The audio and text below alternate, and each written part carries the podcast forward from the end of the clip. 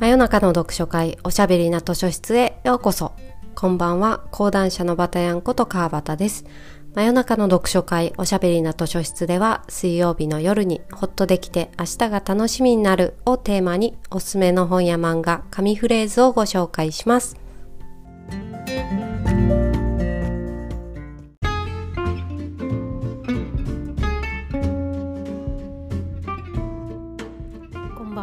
2022年も残すところあとわずかとなりました、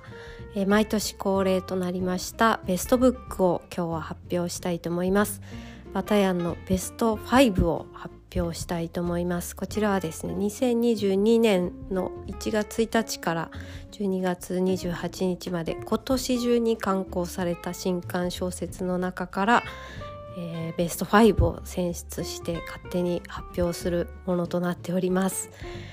さて早速ですが第5位から発表したいと思います。第5位は一穂道さんの光のとこにいてねです。これはですね光のとこにいてねっていうタイトルがもうタイトルベストオブザイヤーですね。タイトルだけで優勝してると思ってます。誰かと待ち合わせをした時に相手が遅れそうでどっか暖かいとこにいてねって言われたことがあってまあ着いたら電話するからどっか中に入っててっていう意味で暖かいとこにいてねっていう言い方ってすごくいいなと思って、まあ、それと光のとこにいてねっていうのはちょっと似てるなって思ったのはなんかその人のそばにいるわけじゃない感じがしますよね。ちょっともしかしたら見えてない場所からその人に対して光のとこにいてねっていうのはうん文字通り光が当たってるところにいてっていう意味もあるし、まあ、さっき言ったようなあったかいとこにいてねあるいはダークサイドじゃないところにいてほしいっていう意味とも捉えられて、まあ、そういう意味で光のとこにいてねっていうのは自分がその人のそばに寄り添っているわけじゃないけどその人が嫌な思いをしていたりこう暗いところにいないでほしいなっていう意味で何というか絶妙な立ち位置の深い愛情みたいなのを感じられる言葉だなと思いました。まあ、この「光のところにいてね」という小説がどういう小説か簡単にご紹介すると、まあ、ある2人の女性、えーと、ゆずちゃんとかのんちゃんっていう2人の女の子なんですけど最初は。7歳15歳29歳と3つのフェーズにこの小説は分かれているんですが、まあ、その2人の女性がお互いに惹かれ合いながらも、まあ、すれ違っていく友情とも恋愛ともカテゴライズしがたいこう言葉にしがたい感情だったり関係性を描いた物語なんですね。でまあ、団地で出会う子どもの頃とその後高校生になってから再会してそしてまた大人になってから再会するっていう話なんですけどね。まあ、一穂美智さんといえばボーイズラブの小説であの一大人気を築いている方が一般文芸でもスモールワールズであ一躍有名人となりまたさらにそうかガールズラブと言ってしまうとちょっと言い過ぎな気もしますけど女性同士を描くとこういうことになるんだなというふうに思いました。あのつい最近までね「サイレントっていうドラマを私もすごい楽しみに見てたんですけど2人ともそうも紬もお互いのことが好きだってことは最初から分かってるのにずっと、まあ、くっつきそうでくっつかないみたいな話じゃないですか。そういうお互いの気持ちはもう明らかで分かっているのにくっつきそうでくっつかないみたいなのを楽しむという意味で似てるなと思ったのとまあ、結局こう付き合うか付き合わないかとか結婚するかしないかっていうことがそんなに別に大事なわけじゃないんじゃないかっていうねこう2人とそれを取り巻く人たちの会話を楽しむ小説でした。そうサイレントがお好きなサイレントにハマった方は是非楽しんでいただけたらと思います。じゃあ続いては2冊目に参ります。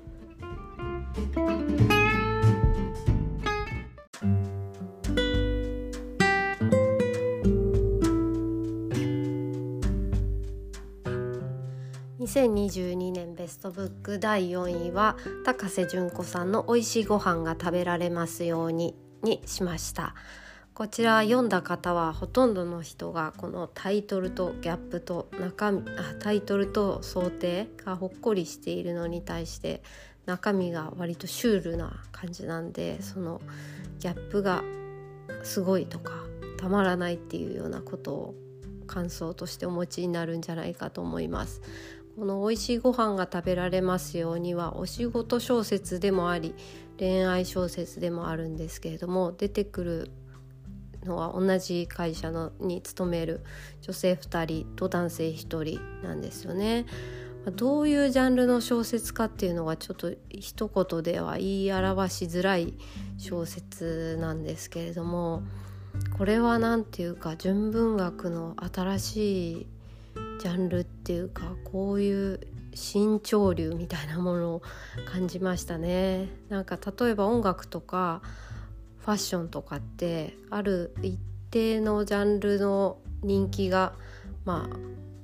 確定されると似た系統のねが受け入れられることによって名前がついて、まあ、それが一つの一ジャンルとして確立されるっていうことあるじゃないですか。あの裏腹系ファッションとか赤文字系ファッションとかシティポップとか渋谷系とかわかんないですけど音楽的なとこはあんま詳しくないけどそのその1曲が出た時はこれが何のジャンルっていうのは決められないけど何曲かそういう同じ系統が集まってくるとある一定のジャンルとして新しく確立されるっていうのあると思うんですけどこの「美味しいご飯が食べられますように」は純文学におけるそういう存在になりそうな可能性を感じたと言いますか。何系っていうといいかな。なんかそのムカつくみたいな気持ちってこう小4ぐらいからあの女の子なんかムカつくんだよなって思う子ってクラスにいてそういう感情って多分大人になってもあんまり変わらなくってなんかイラッとさせる子いるじゃないですか。そういう子に対する感情とかを、まあ、このように知的でポップな感じに昇華させて文芸作品になるとこういう感じになるんだって思わされたという意味ではムカつきポップみたいなジャンルだと思うんですけど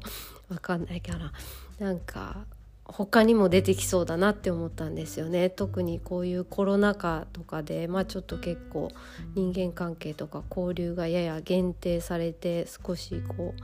う世の中に閉塞感がある時に生まれてきた作品として。でまたこのちょっとこう裏切りのある表紙ほっこりした感じの表紙っていうのもまた一つの一ジャンルとして確立するんじゃないかなと思って、まあ、真似する人がね出てきても、まあ、なかなか真似できる芸風じゃない気もしますけれどもそういう可能性を感じた一冊でした。芥川賞受賞作品で今18万部から売れてるんですよね。すごいもう少しで20万部突破してしまいそうなそれもまたすごいことです。この先の作品も楽しみな高瀬純子さんでした。ではでは続いて第3位を発表したいと思います。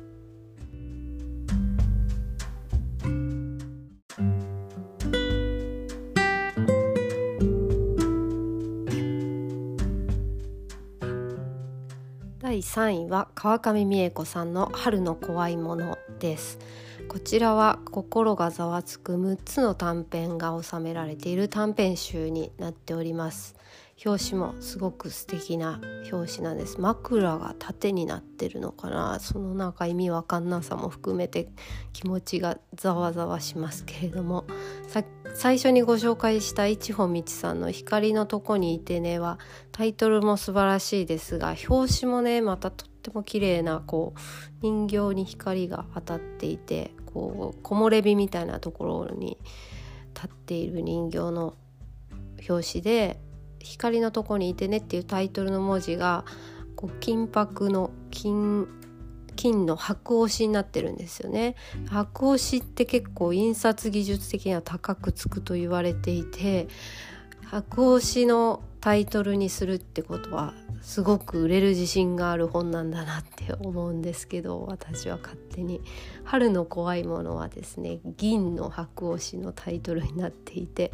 これもまあ表紙がすごく完成されたデザインで素敵な表紙ですね。もうこの佇まいだけで買う価値があるなと思わされるものでした。さてさて6編収められている中で私が一番怖いなって思ったのは「娘について」という一編です。まあ、これはですねかつて親密な関係だった昔の友達への後ろめたい思いっていうかねこう裏切ってたことがあったっていう経験がある方は結構多いんじゃないかなと思うんですけどうん急に昔の友達から電話がかかってくるっていうのが嬉しいって思うタイプの人と「え何?」って思うタイプの人といるしあ相手にもよるとは思うんですけど、まあ、過去自分がやってしまったことにリベンジされるっていうお話なんですよ怖いでしょ？う、まあ、自分がねやられてしまった嫌な思いっていうのの嫌さもあるけどやられてしまったより自分がやってしまった方の方がなんかこう消化するきっかけがないという意味では結構一番怖いんじゃないかなって思った本でした。さてそのまま続けていきます。第2位を発表します。第2位は井上荒野さんの新しい代表作とも呼べる作品「生川あるセクシャルハラスメントの光景」にしました。これはですね小説の講座セミナーを開いている人気講師がセクハラで告発されるというお話です。えー、被害者そして加害者であるその講師の側それからその彼の家族そして小説講座のその他の受講生たちの声なんかを、まあ、多面的に重層的に描く小説フィクションになっています。去年から今年にかけて芸能関係とか、まあ、映画演劇界でハラスメントの告発っていうのが何個かニュースになったりしましたよね。その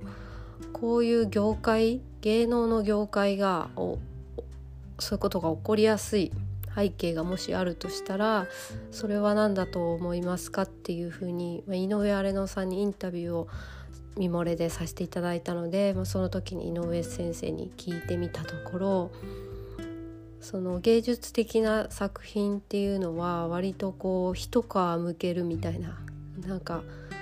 いろんな思いをしてこうご自身の恋愛とかそういうことも含めていろんな思いをしたり、まあ、例えば脱いだりとかそういうことで一皮むけるっていう言い方をするじゃないですか。まあ、そういったことが若干この評価とイコールになりやすいがために、まあ、起こりやすいんじゃないかっていう話とその場が作る空気感が、えーと、そういうの起こりやすくしているんじゃないかっていうお話をされてたんですね。だから、えーとそのやってしまった人男性主に男性ですけど側だけが悪いわけじゃなくて、まあ、そういうことを許しやすいあるいはこう調子に乗らせやすい勘違いさせやすい、まあ、空気ムードっていうのがあるんじゃないかっていうお話だったと思うんですけど。うん確かにこの「生川」という小説の、まあ、とにかく気持ちが悪いんですが その気持ち悪いけど読むのをやめられない感じになる一つの要因としては加害者である月島光一っていうその小説を教えてる先生側なんですけど、まあ、月島が本当にゲスなスケベ野郎ではないところなんですよ。まあ、ちょっと知的な素敵なところもあるしある面ではまともだったりまっとうだったりするところもあって、まあ、そういうところもあるからこそ気持ちが悪いっていうんですかね。でこの本がドキュメンタリーじゃなくってフィクションである優れている点としてはその月島側の、まあ、感情っていうか月島側の理論も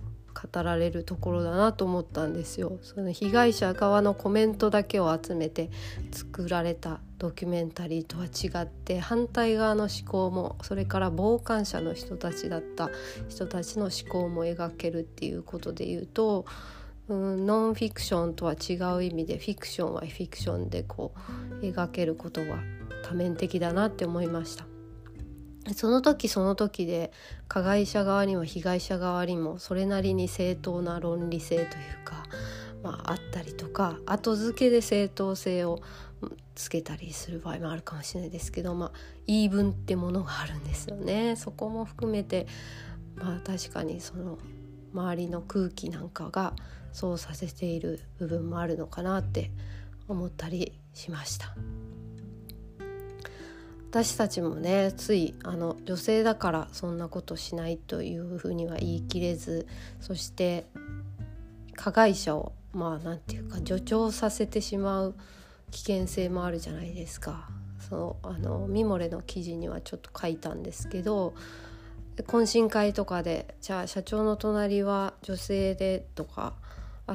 女の子がそっち側座ってみたいなことを言っちゃうことってあるじゃないですか。その役員の隣は、まあ、新入社員の女の子がいっかとか言ったりして。それってやっぱり女の子が華やかだ。隣だと華やかだとかおじさんの隣はおじさんよりも若い女の子がよかろうっていうふうに自分の中で思っちゃってる刷り込みがあるってことでそれが怖いことですよね。そういうふうにするのがいい。女の子若い女の子というのは華やぎとしてその場にいるべきだっていうふうに思ってるわけじゃないけど思ってるみたいなもんでそういうことを強要しちゃう可能性があるじゃないですか、まあ、そんなようなことをねいちいちこの生顔を思い出してピリッと反省したりなんかさせられる本でしたねすごく印象に残る一冊でした。さて最後は第1位の発表をしたいと思います。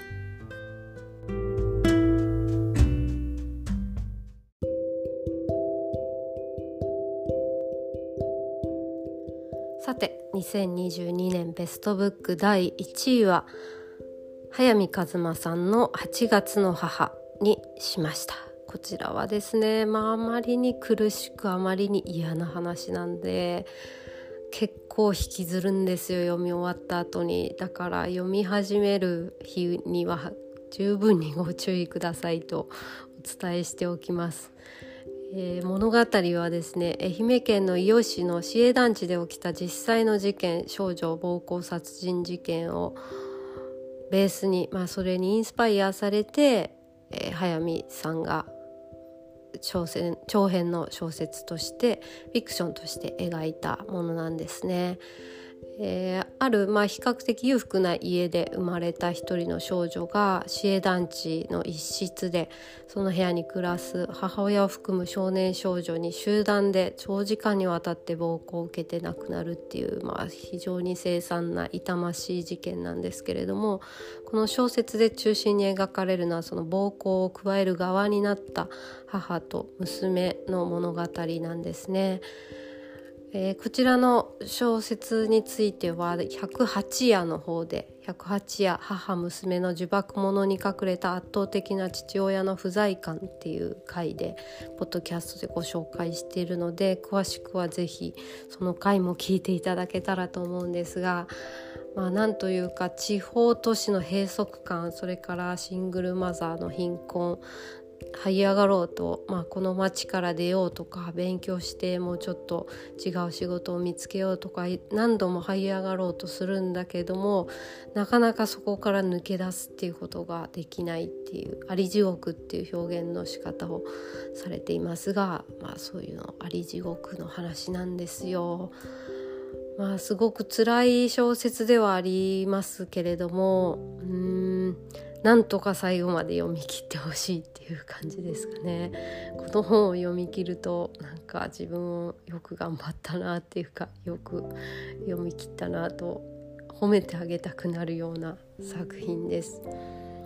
さて以上が2022年を代表する5作品としてご紹介しました実はですね5つともちょっとした共通点があって、まあ、それはある事件とかある出来事まあ、関係性なんかをあっち側とこっち側から描いた小説ばかりなんですね。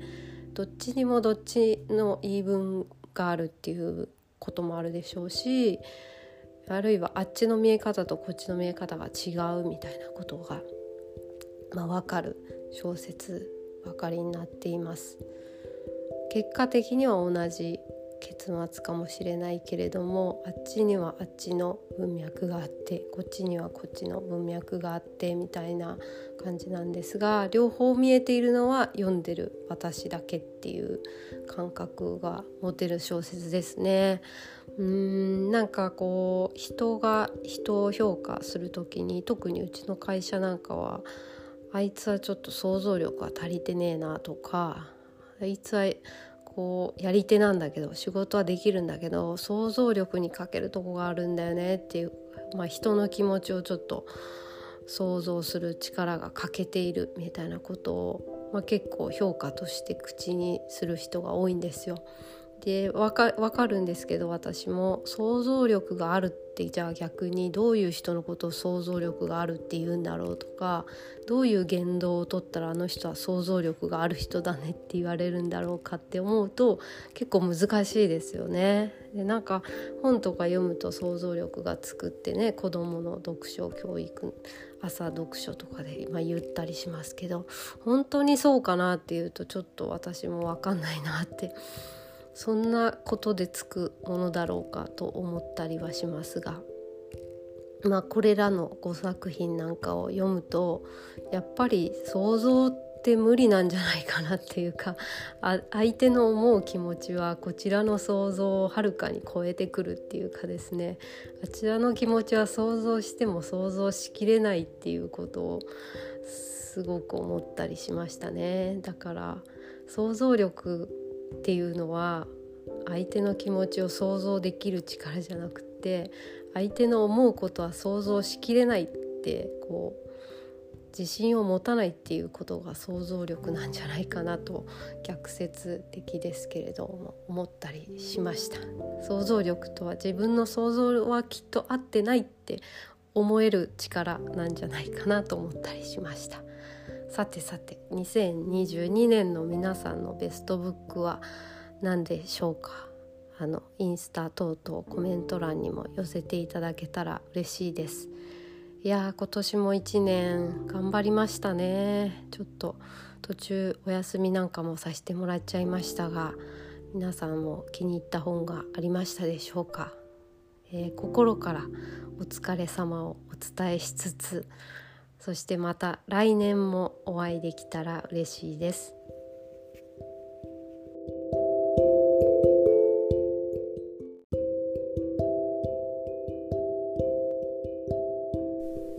さて、今夜もお時間になってしまいました。真夜中の読書会おしゃべりな図書室は、リスナーの方からのお便りをもとにおすすめの本や漫画をご紹介しています。インスタグラムバタ読むからメッセージをお寄せください。それではまた来週水曜日の夜にお会いしましょう。おやすみなさい。おやすみ。